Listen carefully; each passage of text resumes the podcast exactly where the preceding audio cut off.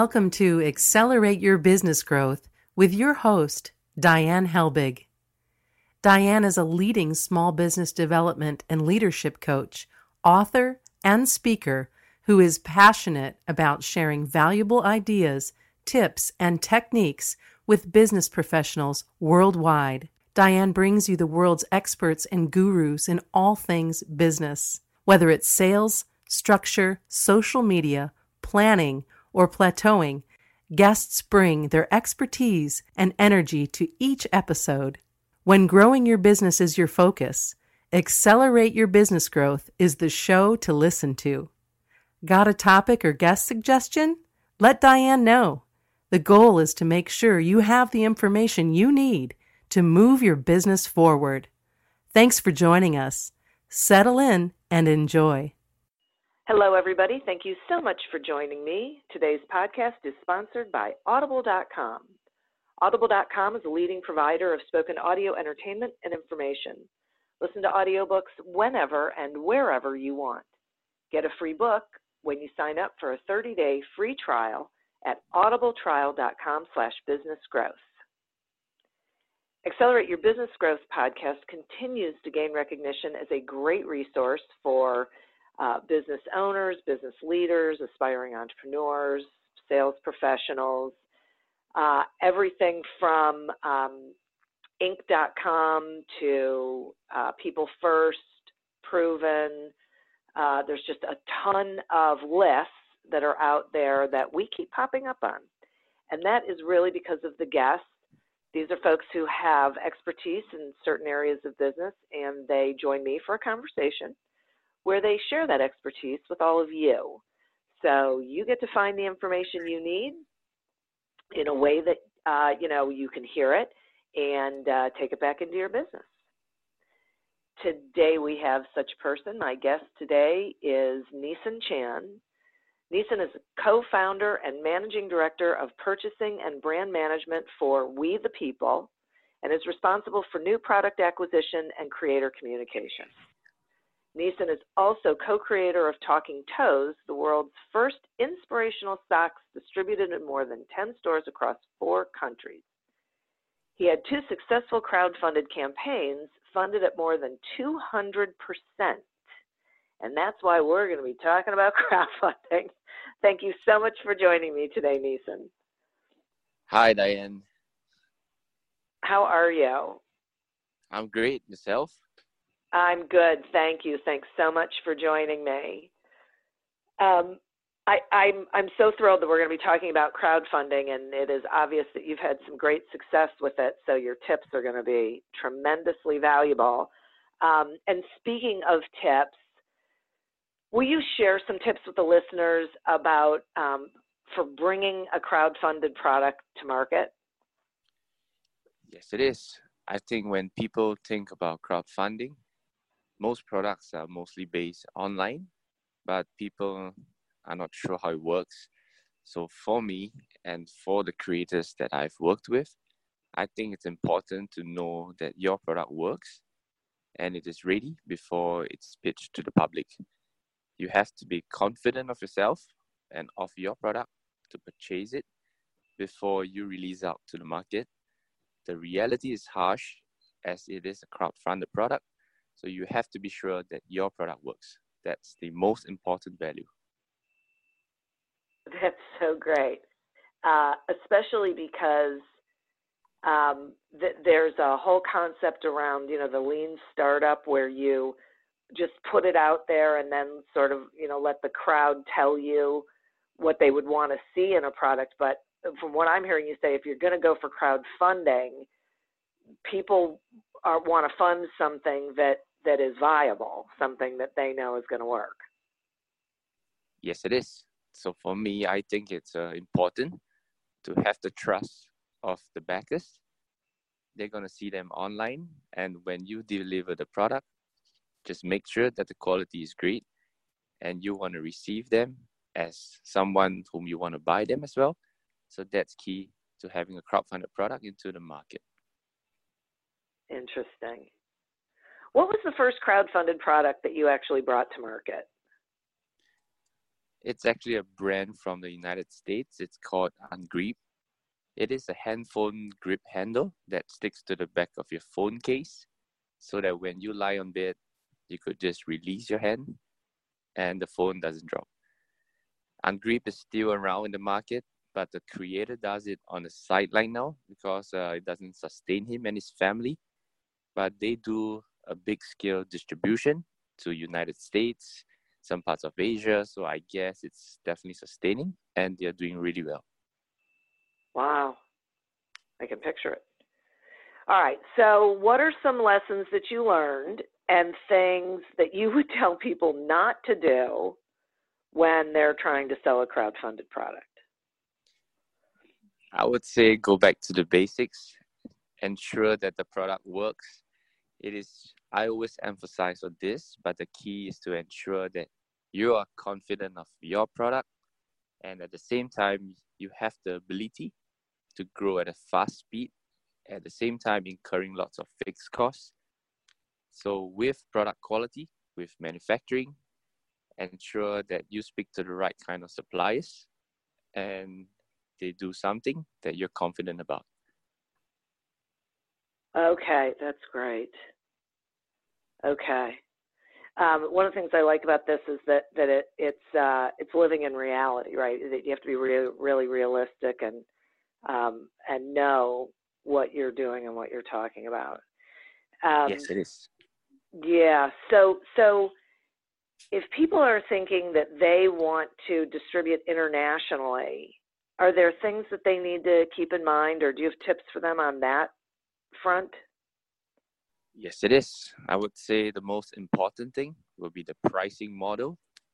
They uh, have to know the pricing model of retailers and they have to know the pricing model of distributors before the product is released to the market. That's one thing. And I would say when a product is distributed out to the market, I'm pretty sure a creator gets excited, and I think that's normal. But at the same time, they should understand the vision and the intent of the company and whether they're focused on the branding of their products. Branding is everything to a startup brand, and if the retailer is going to purchase the products and not abide by a pricing model or follow by a brand that the creator wants to follow, then the perceived value of the customer gets diminished and it's pretty tough to climb up. So we have to ah. understand that the retailer is on the side with the same vision and the intent of the brand. That makes a lot of sense. And I, I would think that a, another part of this would be making sure that you understand the process to be able to distribute internationally because it isn't i mean it feels to me like there's more steps and potential hiccups that can happen once you decide to start selling outside your country yes it is i think that's lots of trust issues mm-hmm. because if you sell international then you're not so sure how the opposite party will react in a different culture in a different yeah. environment so the pricing model has to be right and of course know that the culture respect the culture of the retailer and they yeah. respect your culture as well if it's yeah, mutual i think it's perfect. Yeah yeah i think that's such a great point. It could be pretty okay. daunting so i i think the creator has to do some research online and it should work pretty well. Okay so yeah i think it can be really daunting too. So so it's do all of your homework before you decide to really venture out. Make sure that you really know what you're what to expect and what you need to do. Yes, it is. It's pretty exciting. So just go ahead. Yeah, yeah, I know. And so some people end up racing after something because they're so excited about it, but they don't do the legwork that they need to do. And then I would imagine they're pretty surprised when they hit um, you know obstacles. Yes, it is. But I think at the same time, it's great to have your products and inventory out into the market rather than them being at the warehouse because if it's moving, then that's so much awareness that could bring to the brand and that could possibly potentially be future business with anybody.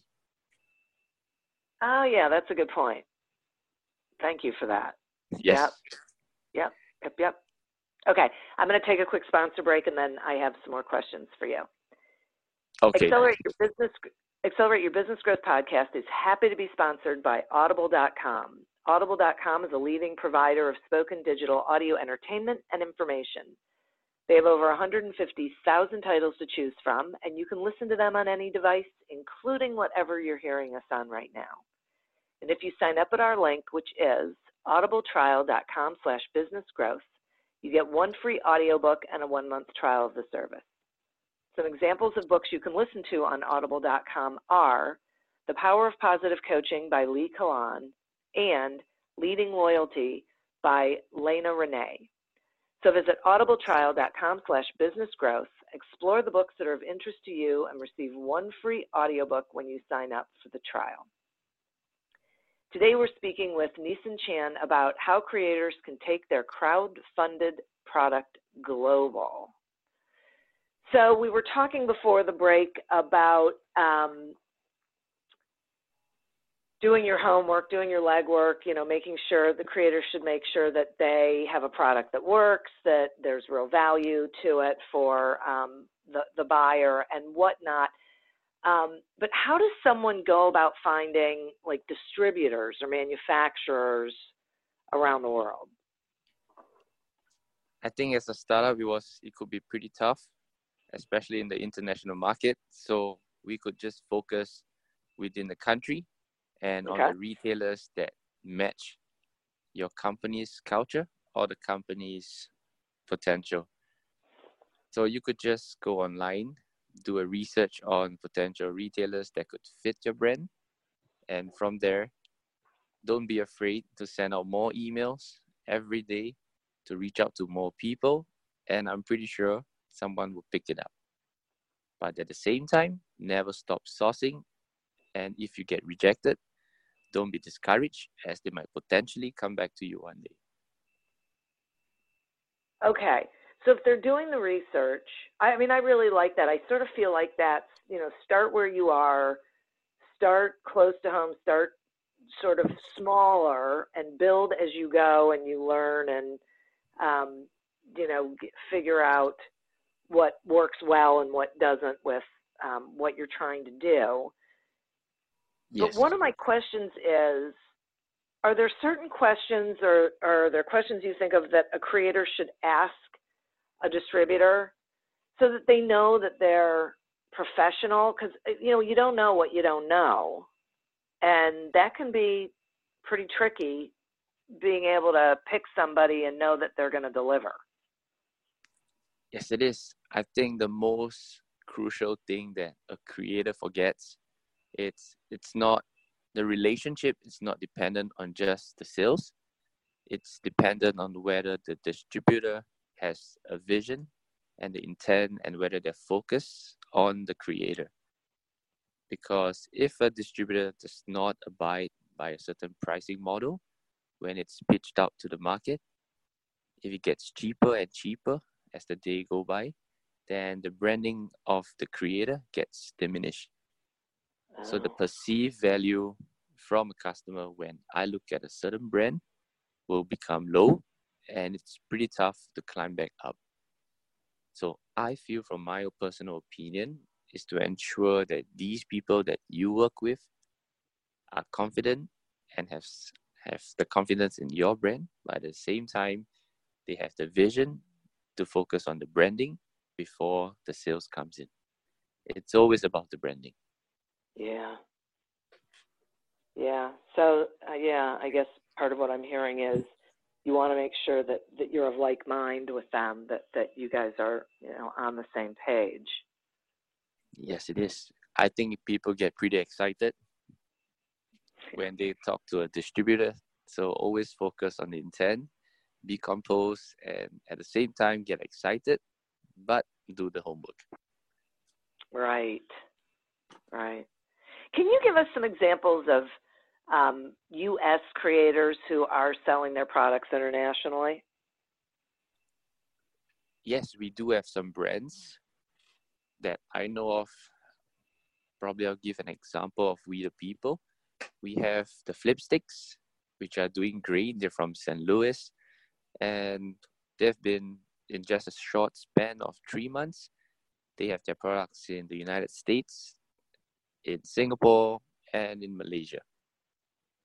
So wow. it is a great progress through our sales channels, but at the same time, the brand fits the company's culture and the branding. So as long as it syncs and it's in line, then I think it's gonna be great. Of course, you've heard of mega brands from Shark Tank like Rocketbook. It's a reusable notebook. They've been around uh-huh. in the uh-huh. States for a long time, but now they've reached out to places in Korea, in Malaysia, in Singapore, and I'm pretty sure many parts of the world. With a great branding, I think you could do marvelous.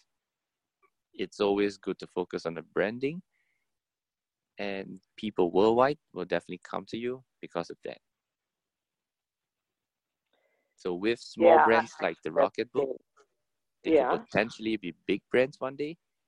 And as time progress, you see the potential in the international market. Um, okay, so let's talk about brick and mortar stores because these seem to be a hot topic these days about whether they are going to continue to be a thing or not. Do you think that it's important for someone to get their product into a brick and mortar? Do you do you, you know how are you seeing that trending? I think brick and mortar kind of diminish, diminishes along the years, but it is something that's great for a startup brand because every day someone walks into the store, your brand is fully exposed to people. It's not just to the public. It could be potential buyers. It could it could be potential distributors. It could be a future customer that really likes your product that really stands by your brand and that could be potential sales. What i feel creators are worried are the, about the margins but as long as inventory is out of the warehouse and into the market as long as sales is moving inventory is moving there's always going to be progress. And you never know when it opens up to another opportunity to an online or to an offline distributor or retailer. Okay so that really feels like it's more about that they should be thinking more about volume than big margins yes it is i would okay. say both of them they come hand in hand with the volume it's easier on the margins on the manufacturing. Yeah. But of course, with the margin of retailers, usually it's at 50%. I think it's a fair rate because with consignment, which means that the creators don't have to pay for fixed rental, I think it's great opportunity. Yeah. There's no risk for them. And as a startup, there's not much of fixed costs that they have to incur concurrently. Okay, and am I?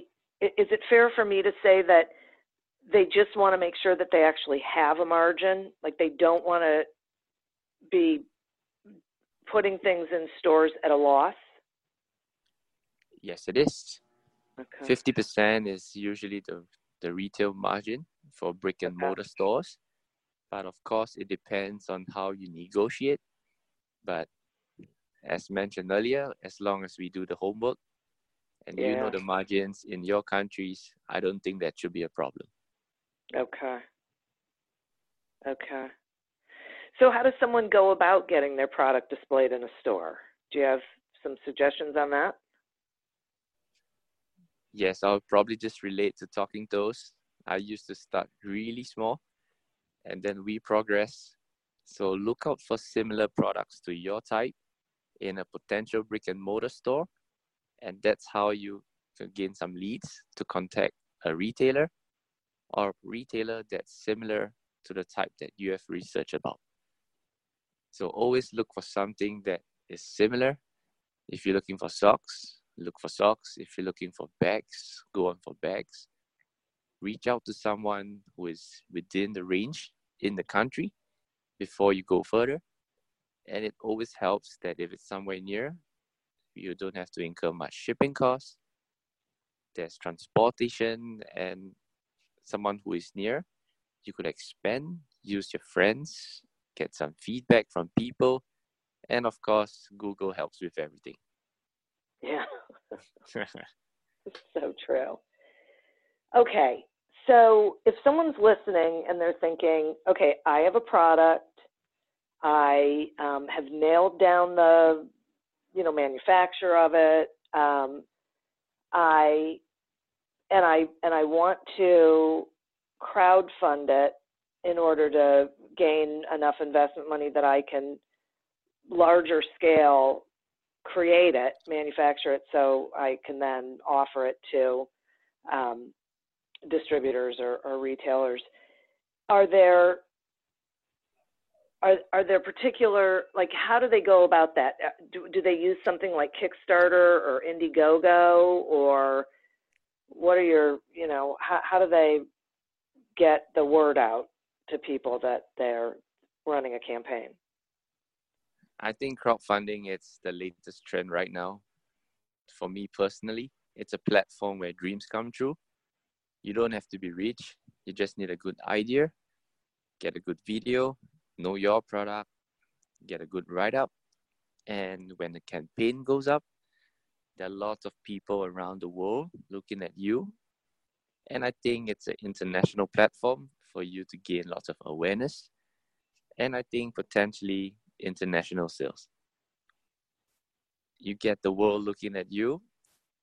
Sometimes they come to you, they send you an email through the Kickstarter campaign or just through your brand's email.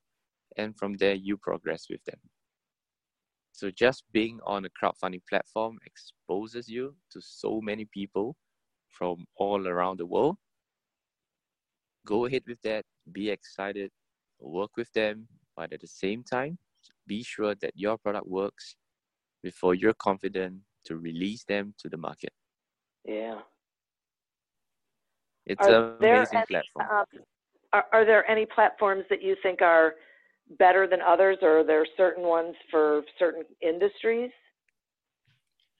Yes, there are. I would say if you have a product, or rather a physical product, Kickstarter and Indiegogo will probably be the way to go in the international market.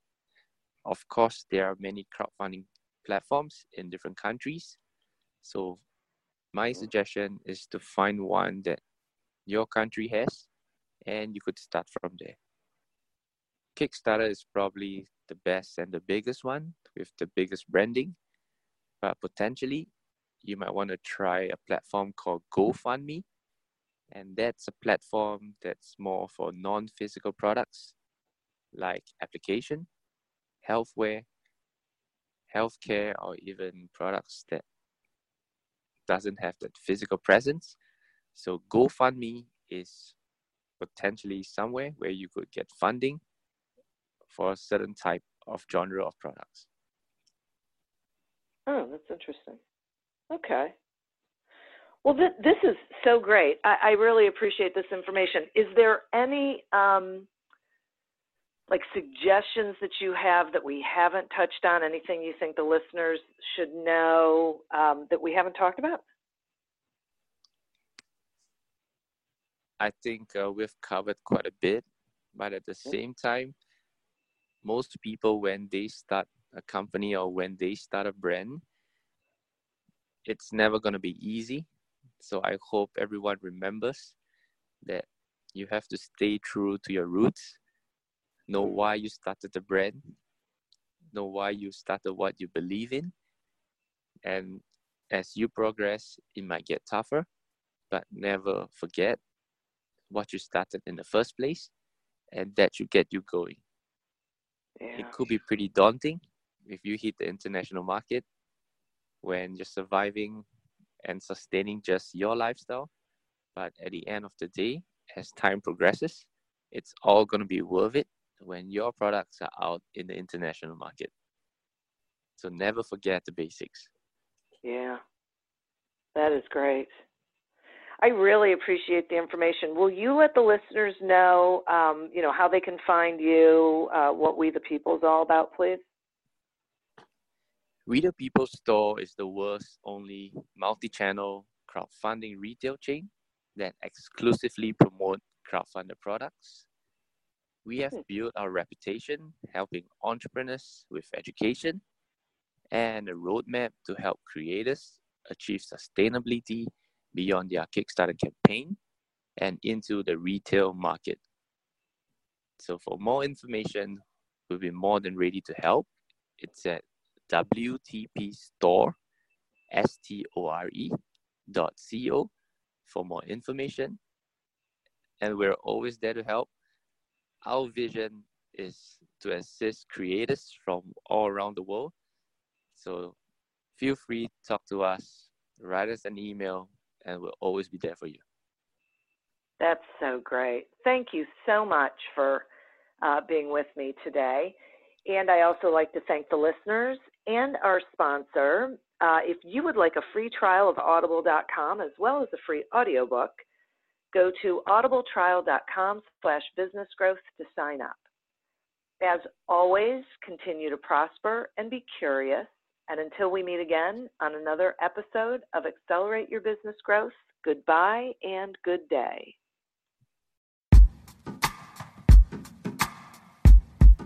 The Jim Stroud podcast explores the discoveries and trends forming the future of our lives. Brain to brain communication, robot bosses, microchip implants for workers, and artificial intelligence replacing human workers are all happening now.